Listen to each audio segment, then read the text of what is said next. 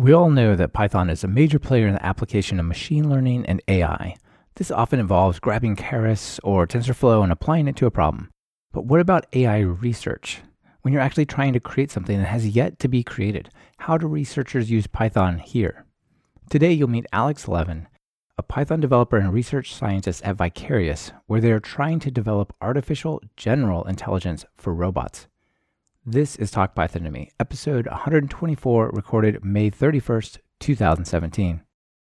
Developers, developers, developers, I'm a developer in many senses of the word, cause I make these applications, but I also use these verbs to make this music. I construct it line by line, just like when I'm coding another software design. In both cases, it's about design patterns. Anyone can get the job done, it's the execution that matters. I have many interests, sometimes it conflicts. Welcome to Talk Python to Me, a weekly podcast on Python, the language, the libraries, the ecosystem, and the personalities.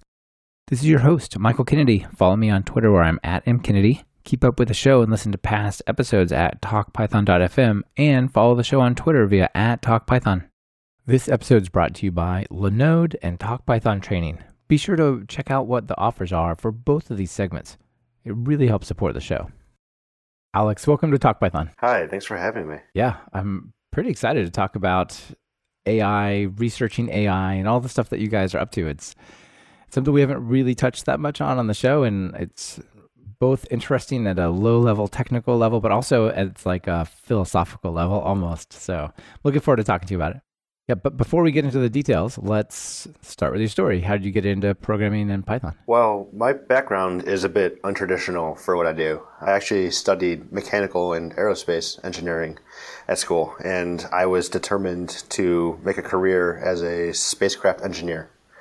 And even some of the mechy assignments where we used MATLAB, I, I hated those.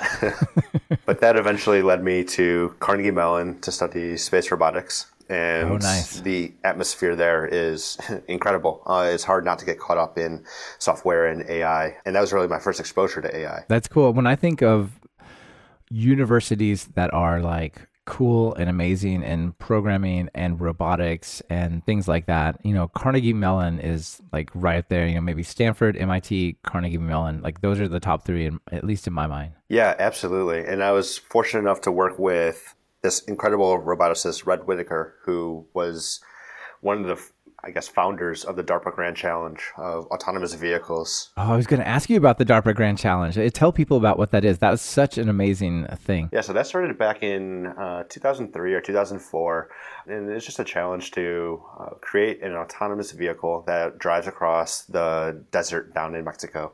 And the first year was, you ask most people, a complete failure, but it really kicked off all of this research. And then the next year, it was won by, I believe, Sebastian Thrun and his team from Stanford. Yeah, and I think so. now it's just a, almost a piece of cake for these autonomous vehicles to complete the course. Didn't uh, the Stanford team eventually more or less move over to Google for their Google car stuff? Do I have that put together right? Yeah, I believe a lot of them went over there. And Sebastian Thrun, I think he is very involved in the Udacity effort. They have a self driving cohort. Okay. Yeah, yeah, that's that's really cool. So when you talk about the car driving through the desert, it's not it's not like it just drove a little ways. There's basically a dirt path through the open plains as well up on into the mountains for like a hundred miles, right? Oh, yeah, you can check out some of the videos from these races. And these are like very intense off road vehicles. Uh, it's through the desert in Mexico, I think on the Baja Strip. And I want to say it's like hundreds of miles. Yeah, yeah, that's that's really cool. So yeah, there's a there's a great Nova on this called the Great Robot Race. I'll be sure to include it in the show notes. Oh, cool. Yeah, yeah, it's it's really really neat, but it's super inspiring. And this is the not the first year, but the second year that they like did the documentary. So it's not um, it's not where they all failed. And they had different devices, uh, different machines. Like they had some people had like robotic motorcycles, so people had huge trucks, and it seems like the SUVs were the real winners, though. Ah, And it's also worth checking out the DARPA challenge for autonomous human robots. There are some pretty funny fail videos up there on YouTube. I bet. Okay, so I derailed your story, but I definitely wanted to just talk about that because that's like that was the world that you were in at Carnegie Mellon, right? and you're mm-hmm. like, well, okay, th- this requires programming, right? yeah, yeah. So I was studying mechanical engineering and doing things like CAD and FEA analysis and all that.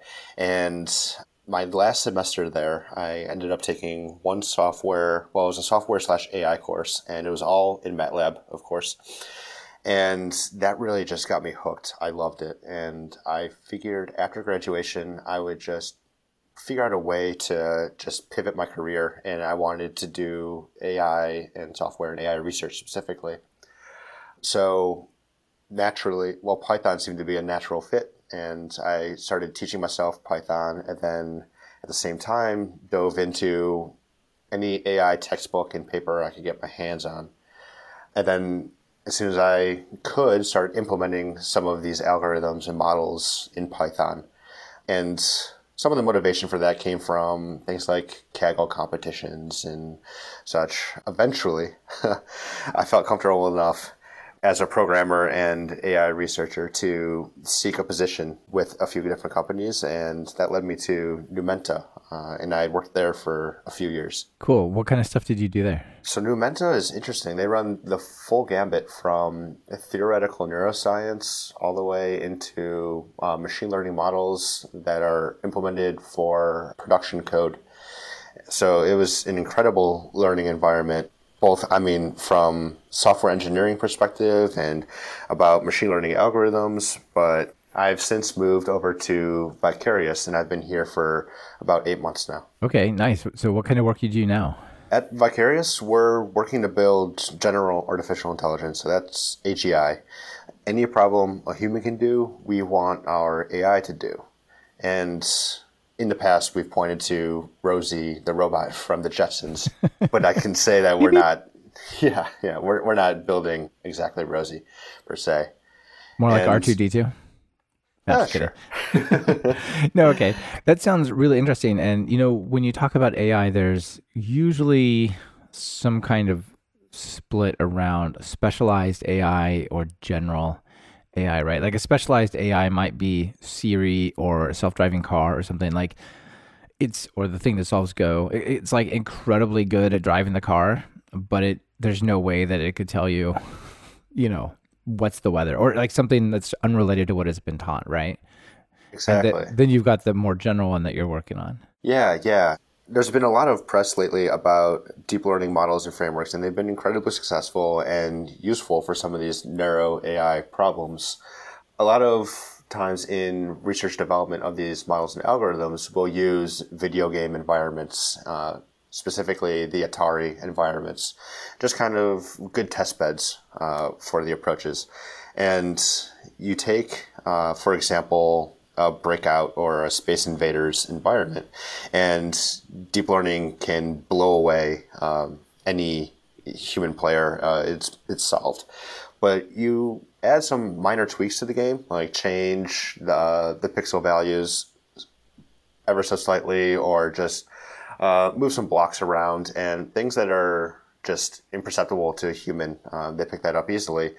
The same deep learning model fails. Uh, so that is uh, kind of exemplifying the narrow component of those models. Yeah, that's that's pretty interesting. So one of the challenges with neural networks and deep learning is that basically like taking multiple many like neural networks and sort of treating them as a group of things that then answer questions or is this is there more to it than that? Uh, in a way, let me dial back real quick. So, Yeah, okay. artificial neural networks are a model that dates back to Yeah, at least the 90s for sure. yeah, that, and even earlier than that. I feel like I'm offending some people out there by saying it was as I did that in small 80s. talk in 1974. What are you talking know, about? exactly. but nowadays, in the past five years and so, we've seen that we can stack layers and layers and layers of these neural networks and make them very deep. That's where the name deep comes from because we have the computation power to do so. So these deep neural networks are essentially function approximators, and you can feed them a ton of data. It could be videos from your self driving car, it could be text in English and French if you want to do machine translation. And these deep function approximators are able to learn from all that data how to take your input as, for example, English and give you the output in French. Right. Yeah, that's that's really amazing. Like I feel like AI and machine learning was one of those things like nuclear fusion. It was always 30 years out no matter when you ask somebody. you know, it's like in the 90s it was like, "Oh yeah, we're going to have AI and here we're working on this in Lisp and it like doesn't really work." And then, you know, 10 years later it's like we're still doing the same basic thing. It's not really making any progress. But I feel like kind of like you said like the last 5 years, especially the last 3 4 years, it's just wait a minute, this is actually a thing now. This is like really today there's reasonable uses of AI in, in tons of ways. I mean, we have like Star Trek coming to life with Microsoft Skype and PowerPoint, right? Where it like in real time translates to other languages as you speak, right? And just things like that. I mean, amazing. Yeah, there's some really powerful uses already deployed in, in applications. But it's kind of funny the field of research for AI and specifically for general AI is almost always like the mountain climbing dilemma where you think, oh, the peak is just over the next pass. and then you get over the next pass and it's like, oh, it's the next pass. And then the next pass and the next pass. Nobody uh, told so, me about this mountain range on the other side of this one, right? Yeah, exactly. So uh, we do have some pretty powerful AI nowadays, but we keep pushing the limits and pushing the limits and defining this path to AGI as we go. Yeah, yeah. So one sequence maybe is you talked about we had the neural networks; they could kind of do a thing. We had the deep learning neural networks that are really good at stuff, but you make minor changes and they're kind of entirely lost, right? So it's on one hand, we've built these things that you can train and they do a thing, but maybe they can't adjust so much. So is is one of the new areas of like how do you evolve like a deep learning model or something like this? Yeah, this is a big area of deep learning research is the ability to generalize across tasks. So you would be able to take uh, your example, AlphaGo, the deep learning model that has been defeating the Go champions across the world, and try to generalize that to maybe just a slightly different game board. You can use a larger game board, for example, or even generalize that to a different game entirely, like chess or something. But here at Vicarious, we're taking a, a bit of a different approach. Uh, we aren't using deep learning as much as other AI research shops around. We specifically are taking a more structured model based approach using probabilistic graphical models. And we're finding that our models and algorithms are much more attuned to things like generalization and unsupervised learning, which are some problems in the deep learning community. Yeah, yeah. That sounds uh, that sounds so interesting to work on. So maybe tell us like we most of us listening know what it's like to write software, create like some utility, write a web app or whatever how does like working on AI research projects how much is that the same or different than writing a web app? Hmm. Well, the workflow is pretty similar to a lot of uh, software engineering companies out there. At a high level, it's really just agile practices. We iterate and move very quickly but the difference is these are through experiments, experimenting on our models and algorithms, not really through product releases. Right. You don't just plan it out and say, these are the features we want. I'm just going to build them because you don't necessarily know what the answer is, right? Yeah, exactly. So we don't have a Kanban board of tasks and picking up and everything that you discuss at Scrum or something. It's a lot more loose than that. And develop and researchers here, a lot like developers in Agile workflows have a lot of freedom, and we need that to come up with these short term ideas and long term ideas and flesh them out and experiment on them. So when we're building our code bases and our experiments, well, I like to think of developing uh, software engineering code into kind of three classes. There's research, prototype, and product code. And we mostly dabble in the research and prototype code, where Research code is You're quick and dirty. You're moving fast through experiments. Hacky code is okay. Test coverage is usually discouraged because it slows you down. Right. And then prototype is a step up where we want well designed, well architected for data flow and interfaces. We want unit and inter- integration test coverage, style standards like PEP8, and documentation. But still, the mentality is this is code that will someday be scrapped. So you're not married to it.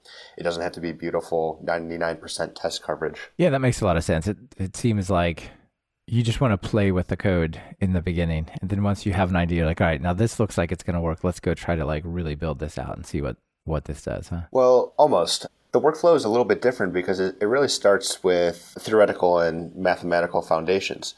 So hmm. when we get some sort of research idea, if it's defined as just a problem that you want to try to solve or some new constraints on a different experiment, we first go through okay, what are the mathematical foundations of this? And we derive things like message passing algorithms over factor graphs. And then we take that math and abstract it into software. And that's how we build our experiments. And then we do simple little toy problems of these experiments to really inspect the models and algorithms. And then we get into things like building well designed software and everything. Sure. And do you guys use Python for a lot of this? Yeah, absolutely. Python is the main language that we use here, and it's really becoming ubiquitous in machine learning and AI. It's elegant with a really simple syntax. We can iterate quickly, and it's relatively easy for people to learn. A lot of AI researchers come straight out of academia and just toiling with MATLAB for their PhD for five years. So they need to learn how to actually program, and Python's great for that. Yeah. And then on top of that, Python's really powerful. I love the phrase batteries included. um, there's so much that comes with the standard library, and then tons of PyPI packages that you can throw on top of that. And Python sometimes gets some uh, flack for being a little slow, but it's really easy to control uh, a C++ backend and integrate with some C or C++ code. Right. So maybe you prototype it out and this part is like not quite fast enough. So you could say, well, let's write this in Python or write in C and then bring it into our Python app or something Yeah, like that. yeah, absolutely. Of course, we profile and optimize algorithms first. So if an algorithm is something like O(n) squared because we have nested for loops, but can be refactored into something sublinear, we do that. And then we do more profiling and see, okay, this is really a bottleneck. Let's port it to Python. Yeah, sure. So that's a really good point. To, even though maybe you could make it run 10 times faster or something in Python, if you have an algorithm that has a super high complexity, it doesn't really matter, right? If you're going to have to take Yeah. more and more data, like it's really the algorithm that's the problem. And, you know, a lot of people have pointed out that working in Python, it's easier to conceptualize and, and evolve the algorithm. And then if you have to, to optimize it further, right? Oh yeah, yeah. It's pretty straightforward to have an idea and then say, okay, I'm going to implement this in some nested loops, but God, this is awful and ugly, and I'm just going to put it to do and come back and vectorize this, and then you come back and fix it, and it's just magnitudes faster. Nice. So maybe tell us a little bit of some of the tools that you use. Like Python is pretty obvious, but uh, things like TensorFlow, Keras, NumPy, SciPy, those types of things. Yeah, yeah. We use TensorFlow for some of our projects. It's really becoming very popular in the AI and specifically deep learning community where distributed computing over tensor graphs Right. is really valuable. Yeah, maybe for people who are not familiar with TensorFlow, just give them a quick elevator pitch. What is it? Oh, sure. So TensorFlow, it's offered in more than Python at this point, but the main API for it is Python. And it abstracts away a lot of the C and C++ computations for parallelizing tensors, which are basically just symbols that are distributed over these computation graphs. And they offer some really cool tools for visualizing these computation graphs as you're doing things like training your model distributed across uh, clusters or running inference on these models too. Nice. Okay. Yeah. Perfect. And what what are the other ones that you use? Well, just like any software company, we try to leverage external tools. We're not trying to reinvent the wheel here. so, a lot of our vision utility functions, for example, are handled with toolkits like OpenCV, mm-hmm. which is C with Python bindings. So, a lot of that is pretty fast. And SciPy, like you mentioned, for operating on NumPy arrays like Gaussian filters and convolutions. It sounds like there's a lot of math involved and some pretty interesting programming. Do you have like cognitive science people doing almost like brain modeling work? And what what other disciplines are trying to like work together to solve this problem there? Yeah, so there's definitely a lot of math involved. And actually, when people come to me for advice and say, hey, I want to get into AI research, and one piece of advice I give them is you need to have your first language be math and then whatever programming language come after. Sure. So give us a sense of like how much math. Like if I was say super good at differential calculus, but that's all I knew. Is that enough? Do I need to know like statistics and probability? Do I need to know linear algebra, graph theory? Like wh- what? When you say math, is it a PhD or is it a uh, a minor? Well, we do have a lot of PhDs in things that are just obscenely complicated and impressive.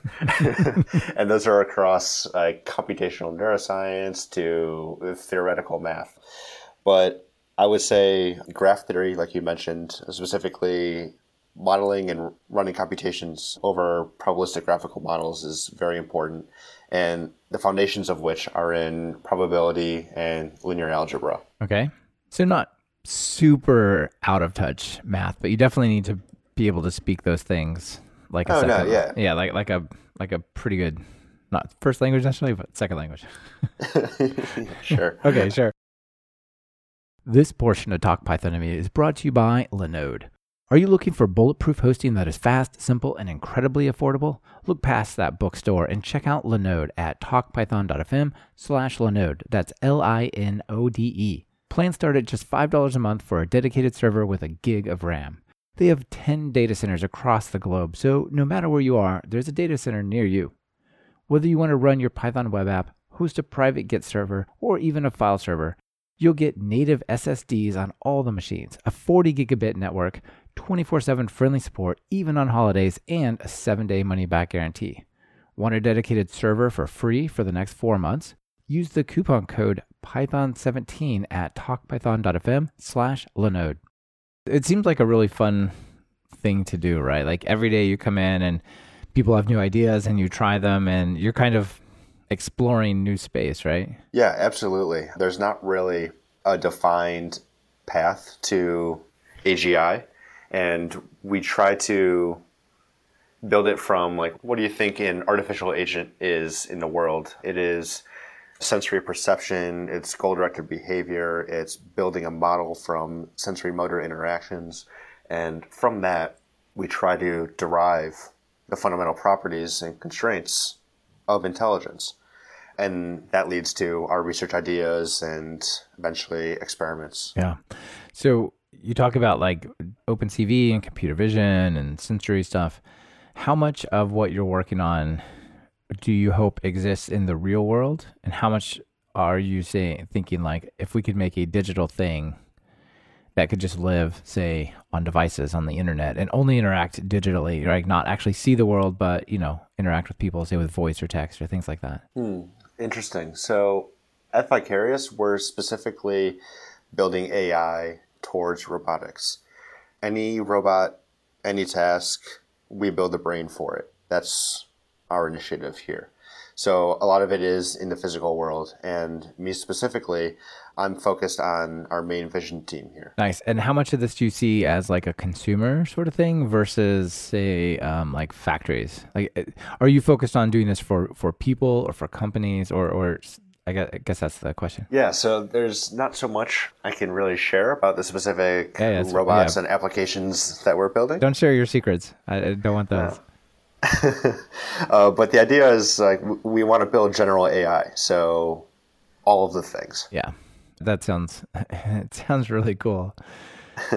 so, what are some of the other companies that are doing this type of work? Like, I know what maybe companies are using it, but like AI research is it's a, a pretty small group of people, I would expect. You're right. There's a lot of companies out there using AI, uh, practicing AI, but for doing the nitty gritty fundamental research, the shops are namely OpenAI, DeepMind, which is out in the UK, and they were acquired by Google uh, some years back, and us, Vicarious. Okay, yeah, that's a pretty small group. There's also uh, Google Brain.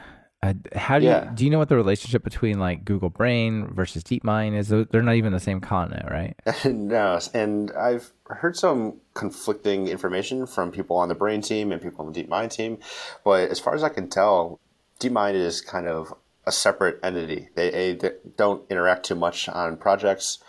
DeepMind is much more building towards general AI, and Google Brain does AI research, but a lot of it is directed more towards the applications for Google. Sure, makes sense.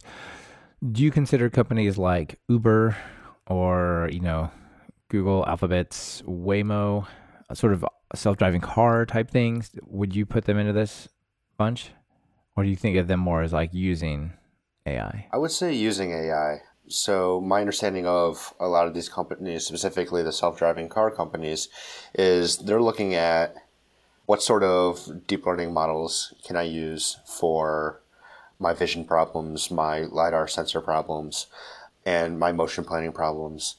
And they'll take existing models that are out there from toolkits such as TensorFlow or PyTorch or Keras even, and then they'll tweak those for their specific problem. So that's more of a hyperparameter tuning type work, not so much the real fundamental research. Right. Okay. And a lot of these guys are open sourcing their tools like TensorFlow and, and whatnot. And I think there was even like a pact about this. Like Google and Microsoft and some other people, didn't they team up on like sharing their, their research and their work? It's been like a like a year since I've heard about this, so my details are flaky. Sure. Well, there's been some collaboration over sharing these research environments. So, like I mentioned, video games are often a testbed that we use a lot. So, Microsoft has developed Minecraft to be a testbed for AI development, and OpenAI has released their Gym for different AI agents, and then also Universe, which is just a big collection of all these different games. And I believe there was some collaboration or teamwork between the two of them. Okay, cool. Yeah, Universe sounds. Uh, I heard about that a while ago. That sounds really pretty wild. And as an AI research company, do you do you guys find stuff like that useful? Like, hey, I could take this AI and drop it into Counter Strike, or I could drop it into uh, Pitfall, and all these different places where it can interact. Is this helpful? Yeah, yeah, definitely helpful. Uh, we haven't explored Universe so much here at Vicarious, but we also build some internal environments that are very similar. Mainly, we use internal tools because then we can define an API that might give us some different information than some of those APIs expose. But it's definitely helpful to have a lot of test beds and use cases out there. Yeah, it seems like if you were, say, a grad student writing a master's thesis, being able to just plug into different video games is like a super big boost. But if you're a full on many person AI research company, you need something that you can like exactly tweak the environment just so like I want to understand how the the robot interacts with like the squishiness of an object, right? Which you probably Yeah. can't get in like Unreal game or something, right? Yeah, exactly, exactly. And a lot of this open sourcing is specifically targeting those grad students in universities. I see open sourcing these toolkits and also for the same reason why all these companies are publishing a lot of their papers as a recruiting tool. Yeah. Because a, a lot of AI researchers are very academic at heart. We want to share our information and help each other. So the more that these big companies are sharing and being open about what they're building, the more that it can attract top talent. Yeah, so companies like OpenAI and Google might have a better chance of getting somebody who's mostly interested in the research side of thing than say Apple. Yes, exactly. Uh, this has been a problem for Apple as of late. Yeah. I guess there's a couple questions around universities like you kind of touched on. One is Do you know if there are like machine learning AI bachelors these days? Hmm. Or is there just computer science and you can focus on that? You know, I don't know if you can major exactly in AI or machine learning, but there are definitely a lot of undergraduate courses that you can take. And from what I've heard, these courses are becoming ridiculously popular. I try to mentor a couple of students from like Stanford and CMU, and I always tell them like, "Oh, there's a, a probabilistic graphical models course. You have to take that." yeah, that's cool. It seems like there'd be a lot more money in working at Google on TensorFlow or maybe with you guys or whatever, rather than saying being a professor at a university. Is there like a, a drain of, of like as professors sort of get their research going, do they get sucked out of academia? Yes. for a typical example. I know it's a problem for data science. I, I just don't know about machine learning. It seems like there's yeah. a parallel, right? Oh, there absolutely is. Now, main example of this is Uber going into Carnegie Mellon and grabbing really all of their computer vision researchers a few years back. But I think you largely see more of a collaboration in sorts.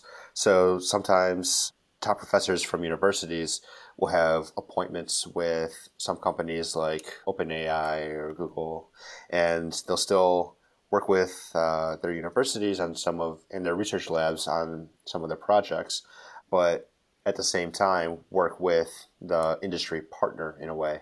And that also works as an incredible uh, recruiting tool for these companies. Yeah, and it also seems like it it's probably the best of both worlds, right? You still get to be a professor, you still get to do your research and teach people, but you also get some real world experiments and experience. You're not just you know in your in your lab yeah, poking around yeah. right you get to see really what people are trying to do with it and there's uh, a big difference between trying to just fill out grants and get money and resources through academia versus having some sort of uh, private or public company and if you need just infinite aws clusters you can get it yeah like i need a hundred gpus in a cluster. Can we do that? Yeah, sure. Here, you push this button. yeah, yeah. It was kind of funny. Um, someone did a blog post on like huge spike in AWS uh, GPU demand the week leading up to the paper deadline for NIPS, which was like a few weeks ago. is impressive. yeah, we got to we got to finish our research. We got to get this going. Yeah, it's yeah, yeah, yeah. So you guys probably do a lot of um, cluster computation stuff like that do you use GPUs and other specialized chips or anything? For some of the models that can take advantage of the parallel compute on GPUs, like deep learning models, yeah, absolutely. But a lot of our larger models are still used on AWS, but not necessarily GPUs. Just straight EC2 clusters or something like that. Yeah, yeah. Yeah. All right. Very cool. So we talked about the math requirements, linear algebra, calculus, probability, things like that. But if people, you know, they want to try this out and they want to get started, like how maybe they know Python but nothing else. Like how would they get get started? I would recommend getting inspired by a model or a problem, maybe a NIPS paper or something from ICML, or even a blog post that shows some pretty cool results on like natural language processing and dive in that way. Yeah. Do you have some examples of like what a problem might look like? Would they have those at a Kaggle? Yeah, absolutely. Uh, that's exactly how I got inspired. Um, going to Kaggle, and there are a whole slate of machine learning problems that you can dive into, and oftentimes those communities will discuss their approaches and share some of their methods. So that is really good, almost a code first way to dive in. But like I was saying earlier, to build up the math chops to really be able to do AI research, I recommend trying to reproduce paper results. So you pick out a research paper and you go through it, you try to understand the models and the algorithms, the assumptions, the experiments, and then you try to implement that from scratch. it's not easy. You're gonna fail a lot, but it's it's the best way to learn. And fortunately, if you're doing this in Python, a lot of the Python community is very helpful. Yeah. So, what are some of the tools? Uh, maybe the ones we talked about: TensorFlow, Keras, things like that. TensorFlow and Keras, uh, they have some great prepackaged models that you can take out of the box, and even some that point specifically to the papers that they're from, so you can get up and running pretty quickly. Yeah. Maybe a really simple way to get started might be to take somebody who's written a paper or done some project, but it's only in MATLAB, and say, "Let me try to like reproduce this in Python, like just." Even started from their code, right? Yeah, yeah, that's a good idea. you could kind of like take it like let me not actually try to solve the problem but just take it technically through the steps of like creating it in python and seeing how that goes and then you've kind of got that experience and then you can go and try to like actually solve it independently Yeah, ultimately, it comes down to just trying to build a link, a mental model of how the math is connected to the software implementation. And if that's building the code and then trying to figure out how the algorithms and equations are defined there, that works best for you, go for it. If it's more of a bottom up approach, do that. yeah yeah cool so you talked about your dev workflow being very sort of loose and you start from just let's play around and not worry too much about patterns and factoring our code and doing testing stuff what are some of the pain points that you might end up with from like that workflow Because we move fast and it's a lot of research and prototype code, we can build up some technical debt. And this largely comes because people, uh, researchers here, want to build the next thing, not put in another few days to refactor their experiment into beautiful abstractions with 99% test coverage. and they're probably they're researchers right there's more mathematicians and scientists not pro developers who really care about like this design pattern or something right We have a mix, fortunately. So there are some that are very academic researchers who just do some kind of ugly things in the code. Uh, and fortunately, we have our code review, our pull request review process that can help teach them and uh, be a tool for building better software engineers. But then we also have a lot of people here that are very strong engineers um, and have built up their software chops coming from companies like Google and Facebook. Yeah, of course. And that's pretty serious development right there. Yeah. So do you use like special, like any particular tools for like refactoring code or for profiling or, or things like that? Yeah, so profiling code is really useful around here because, I mean, the biggest mistake a programmer can do is trying to optimize their code without actually knowing where the pain points are. Yeah. I find that's even harder in this type of computational stuff where it's sometimes not intuitive. Yeah, yeah. And Python comes prepackaged with some useful profilers. I prefer to actually use KernProf line profiler because some of the Python built-in profilers will really just show you like this function is your bottleneck. But going line by line, I found to be much more helpful. Yeah, sure. So yeah, here's a hundred line function. It's slow. Like great, that helps me a lot. yeah, yeah, exactly. And maybe I, I guess also if you had your code more factored, right, into little methods and things like that, broken across even packages and things, maybe it's easier for it to say, well, this is slow. Like, okay, well, I clearly see the function that it's slow at. But if you're just playing around and experimenting, like you maybe don't have it so fine grained, right? So it's even worse than normal, maybe. Well, we try to keep our code well designed for both conceptual level and practical level, where conceptual is like functions and objects are abstracted to follow the math. Practical is more of running end to end experiments efficiently. So, conceptual is important because we want well designed code so we can extend it naturally with future research. So, that might be where things like computational bottlenecks aren't really obvious. But when you try to run these experiments end to end, that's when you see like, oh well, we need to go back and profile and optimize. Yeah. Yeah, that makes sense. Yeah, so that kind of touches on like this tension between research and software priorities. Yeah, how do you, how do you keep those in balance? Like, what are the trade offs there? Hmm, Well, it's interesting because the research rewards, experiment results, and maybe sharing some cool figures and visualizations with the team are more near term, while the software was rewards, like benefits of a clean, well documented code base, those are farther off. So it makes it difficult to prioritize good software like refactoring and cleaner abstractions. I found it very helpful to try to communicate, overly communicate actually, the value of high quality software. Like maintainable code base makes onboarding new engineers much smoother and they can get up and running and contributing much faster. And then also, I try to reward, in a way, examples of good code. An example recently was there was a good use of dunder slots for fast attribute lookup in a PR I was reviewing the other day. Yeah, so maybe tell people about dunder slots. Like it's Oh yeah, used in the right time in the right place. It can like dramatically change memory and performance, and uh, it's interesting. I, but we haven't talked about it much of the show. So what are what's dunder slots? Oh, sure. So my understanding of it is basically when you have a class in Python and you have attributes for that class, it automatically will create this dunder dict object.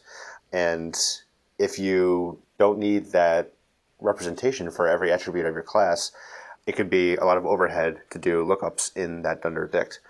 So sometimes you can use dunder slots, which avoids the creation of dunder dict, and uh, you can define your attribute lookups there. That sounds right. So there's you can put in a class just anywhere and just say dunder slots equals, and you give it an array, a list of basically the field names, the variable names, and then those are the only variables it can have, right? So in normal Python classes, you could dynamically add another field to it or things like this.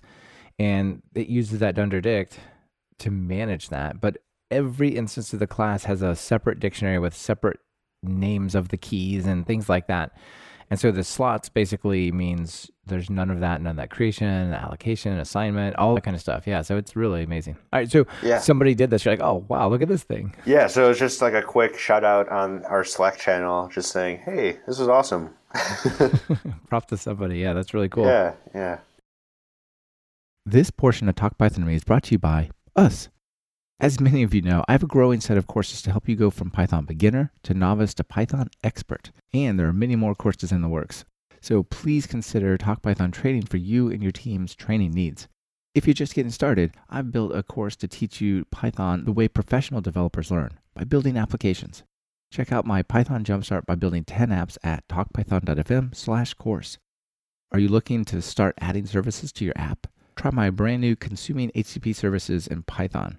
You'll learn to work with RESTful HTTP services as well as SOAP, JSON, and XML data formats. Do you want to launch an online business? Well, Matt Makai and I built an entrepreneur's playbook with Python for Entrepreneurs. This 16 hour course will teach you everything you need to launch your web based business with Python. And finally, there's a couple of new course announcements coming really soon. So if you don't already have an account, be sure to create one at training.talkpython.fm to get notified. And for all of you who have bought my courses, thank you so much. It really, really helps support the show. So I looked at the Vicarious website to sort of check out what you guys are up to, and I looked at the team page, and there are a lot of people that work there, way more than I expected. Actually, how many people do you work with? So we're at about 50 now, and I started eight months ago, and I was number 30 or so. We're growing a lot, uh, and we're looking to keep adding uh, more engineers and researchers. And we're uh, expanding also to big new office building and everything out here in San Francisco. And there's a lot of us here, and the really interesting thing is that there's a lot of us from very diverse technical fields. So we have some people that are theoretical neuroscientists, some people that are that specialize in like robotic grasping and man- manipulation and everything in between. it sounds like a pretty cool space to be in. Yeah, yeah, it's fun. Nice. So, you guys are working on this general artificial intelligence, which is maybe the most controversial kind, but also has the greatest possibility for helping society out, right? Like, it's one thing to make a car that can drive itself, it's another to make like a robot that can do all these different jobs, right? And, and learn and, and so on. So, you know, Elon Musk came out with his statement that we're living in a multiverse and he's scared of AI and things like that. Like, how do you guys do you guys talk about this kind of stuff? Do you put any credence in it? I'm not so sure about the multiverse. I'm, pretty skeptical of this, but the thing becoming too smart is this something that you guys actually are seriously concerned about? It's something that we seriously consider. I wouldn't necessarily say concerned. And it's funny, uh, whenever I, I meet random people and say what I do, I end up having this conversation a lot. I bet you're like, oh my gosh, here we go again. yeah. No, we're not living in a multiverse. This, this, this. Right? You just like name off the. Well, AI will do amazing things for society, like transforming healthcare from reactive medicine to something that's predictive and essentially eliminating motor vehicle accidents. Like, I dream of the day I can ride my bike around San Francisco and not worry about someone slamming into me. Yeah, yeah, absolutely. But on the spectrum of fear and optimism, where the former are guys like Nick Bostrom, who wrote that superintelligence book, and Yeah. Elon Musk, and then the latter, where the optimists are those of like the futurists, Ray Kurzweil. I would say most AI researchers, and myself included, fall somewhere in the middle, leaning towards optimism. So I would say, as with previous technical technological revolutions, there's definitely concern over the big societal changes, and rightfully so. Jobs will be lost to automation, and industries transformed. But it's much easier to look at the existing jobs as examples, painting the picture of, oh wow, AI is going to re- replace all of these. We're going to lose all of these jobs than it is to imagine a future where there are new industries that are yet to be created Yeah, and yeah, all the jobs defined. Every change So- in human history has has not wiped it out, and people just went and sat in the corner, right? Like the Industrial Revolution, the move away from farming, the Mm-hmm. move to knowledge workers. Like all of these things have been done. Exactly, exactly. Uh, we will go on. but I would say the real concern is the speed with which this transformation will take place is significantly faster than the agricultural and industrial revolutions. Uh, fortunately, companies are taking this into real consideration. Elon Musk's OpenAI is one. Here at Vicarious, we have a group dedicated to AI ethics. Oh wow. Okay, that's pretty interesting. Yeah, I definitely think the change will go quicker. You know, like the change for the industrial revolution, things like that. They banned people's working careers. So mm-hmm.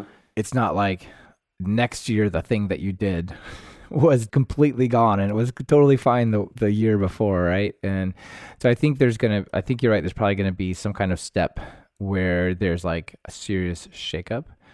One one example of this that comes to mind is the U.S. The number one job title, job role for men is driving of some sort, like trucks and things.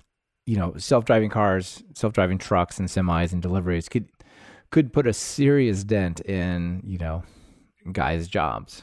And if if that happened too quickly, I can see like some serious social unrest because if you have a large young group of men who are not employed and have no no positive outlook, that could really turn badly, right? Yeah, it could. And you see some early examples of this with companies like Uber and Lyft, who aren't necessarily replacing drivers, but they're transforming an industry in a way where taxi drivers are the source of this unrest because now they've uh, opened up the, the workforce to this kind of car sharing or ride sharing. Yeah, I would say it's similar to what the internet did for knowledge work, right? Like it used to be you would go to your office and you would compete with the people in your city for those jobs. And then all of a sudden the internet came along and open sourcing and globalization and everything. You were all of a sudden competing with everybody, not just the people in your town.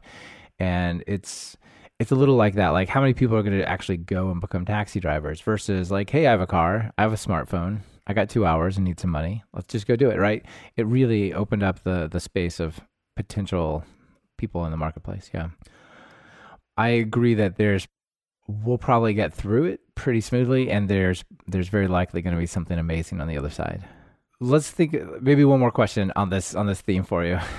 Because I know you I know you have uh, these questions a lot, but uh what do you think the biggest change that AI is going to uh, bring that people will like obviously notice, right? Not something super subtle that makes a change that they don't necessarily see, but like what what are people going to go, wow, like here's what AI has brought us in 10 years or 20 years? Hmm, well, it's kind of like the mountain climbing dilemma that uh, we were talking about earlier, where new AI technologies roll out, but it's very incremental in a way. And you don't necessarily notice that Facebook's algorithm for identifying whose faces are whose has improved a lot, but it did. And that was uh, the outcome of some really impressive AI research. But something that I think, I hope people will look at and just be completely floored by is how AI is going to transform healthcare and medicine. Yeah, that's one of the things I definitely think as well is diagnosis, basically. Yeah, yeah. Like I had mentioned earlier, healthcare has always been very reactive. Someone is sick and has some sort of symptoms, and we guess at what is going on. And that is all suspect to what kind of quality of healthcare you can see. And fortunately, we live in a country where we have a lot of good healthcare doctors, but in third world countries, this absolutely is not the case. AI, I see as more less diagnostic, more preventative in a way. So you, know that you're getting sick months before you actually show any symptoms. And the treatment is minor instead of catastrophic. Yeah, yeah. Yeah, interesting. So one of the rumors, you know, there's not an iPhone 8 yet, but one of the rumors around the new iPhone coming out is that Apple's working on a dedicated AI chip that goes in the iPhone. What do you think of these types of developments? This is really interesting because we've been hearing for years a lot about this neuromorphic chip development, which was basically companies like uh, Intel and ARM or whatever uh, doing some research towards okay, what is the next platform for computing? And recently, we've seen or heard about Apple's new chip, and Google also has their TPU, which is a tensor processing unit. And these are devices dedicated to running specifically their algorithms on devices, I guess on iPhone and iPad. And I don't know too much about the hardware of these devices, but they would be optimized for computing inference on deep learning models and such. Yeah, and I think it really opens up the possibility for something interesting, but I have no idea what it's going to be. We'll find out in a few years, I guess. yeah, the exciting thing is a, a lot of the work in AI is no one knows what it's going to be. yeah, that keeps it keeps it fun. All right, Alex, maybe we should leave it there for the AI topic. I, I really appreciate you sharing what you guys are up to and your thoughts on AI research. Yeah, I'm glad you guys are interested. Yeah, it's cool. All right, so now time for the final two questions. So when you write some of your deep learning Pythonic code, what editor do you open up? Oh, I definitely go for Sublime. There are some add-ons like Git Gutter I like a lot and PyFlakes linter. And then for C++, I'll use CLion. Yeah, okay, cool. Yeah, definitely the, the plugins for Sublime are cool. And I played a little bit with CLion, but I just don't have enough C++ code to write. So it, it looks neat, but I haven't done anything with it. And um, notable PyPI package? Oh, there's so many. The one I mentioned earlier, kernprof line profiler, has saved my neck many times. and then also, I like working from the command line a lot. A lot of people in research will use Jupyter notebooks for the interactive visualizations, but working from the command line, I like ptpython. Oh yeah, I love ptpython. That's that's great. Yeah, I use that as well. Yeah, the, the tab complete is so clutch. But then also argparse, I love a lot because I can just throw an experiment in a script and then have some parameters that I define at the command line. Yeah. All right, awesome. Those are three good recommendations. So, final call to action? Well, if you're trying to get into AI research, like we were discussing earlier, you can definitely check out some of these toolkits that have prepackaged models like Keras and TensorFlow and PyTorch. But you should try to implement, for example, a convolutional neural net in NumPy code. Uh, that's how you really learn what's going on. All right. So start from the ground up and figure it out, then use the tools, huh? Yeah, yeah. All right. Excellent. So thanks so much for being on the show and sharing your story with everyone. Appreciate it. Yeah, thank you for having me. You bet. Bye. This has been another episode of Talk Python to Me. Today's guest has been Alex Lavin, and this episode has been brought to you by Linode and Talk Python Training. Linode is bulletproof hosting for whatever you're building with Python. Get your four months free at talkpython.fm slash Linode. Just use the code Python17. Are you or a colleague trying to learn Python? Have you tried books and videos that just left you bored by covering topics point by point? Well, check out my online course, Python Jumpstart by Building 10 Apps at talkpython.fm slash course to experience a more engaging way to learn Python. And if you're looking for something a little more advanced, try my Write Pythonic Code course at talkpython.fm slash Pythonic. Be sure to subscribe to the show. Open your favorite podcatcher and search for Python. We should be right at the top.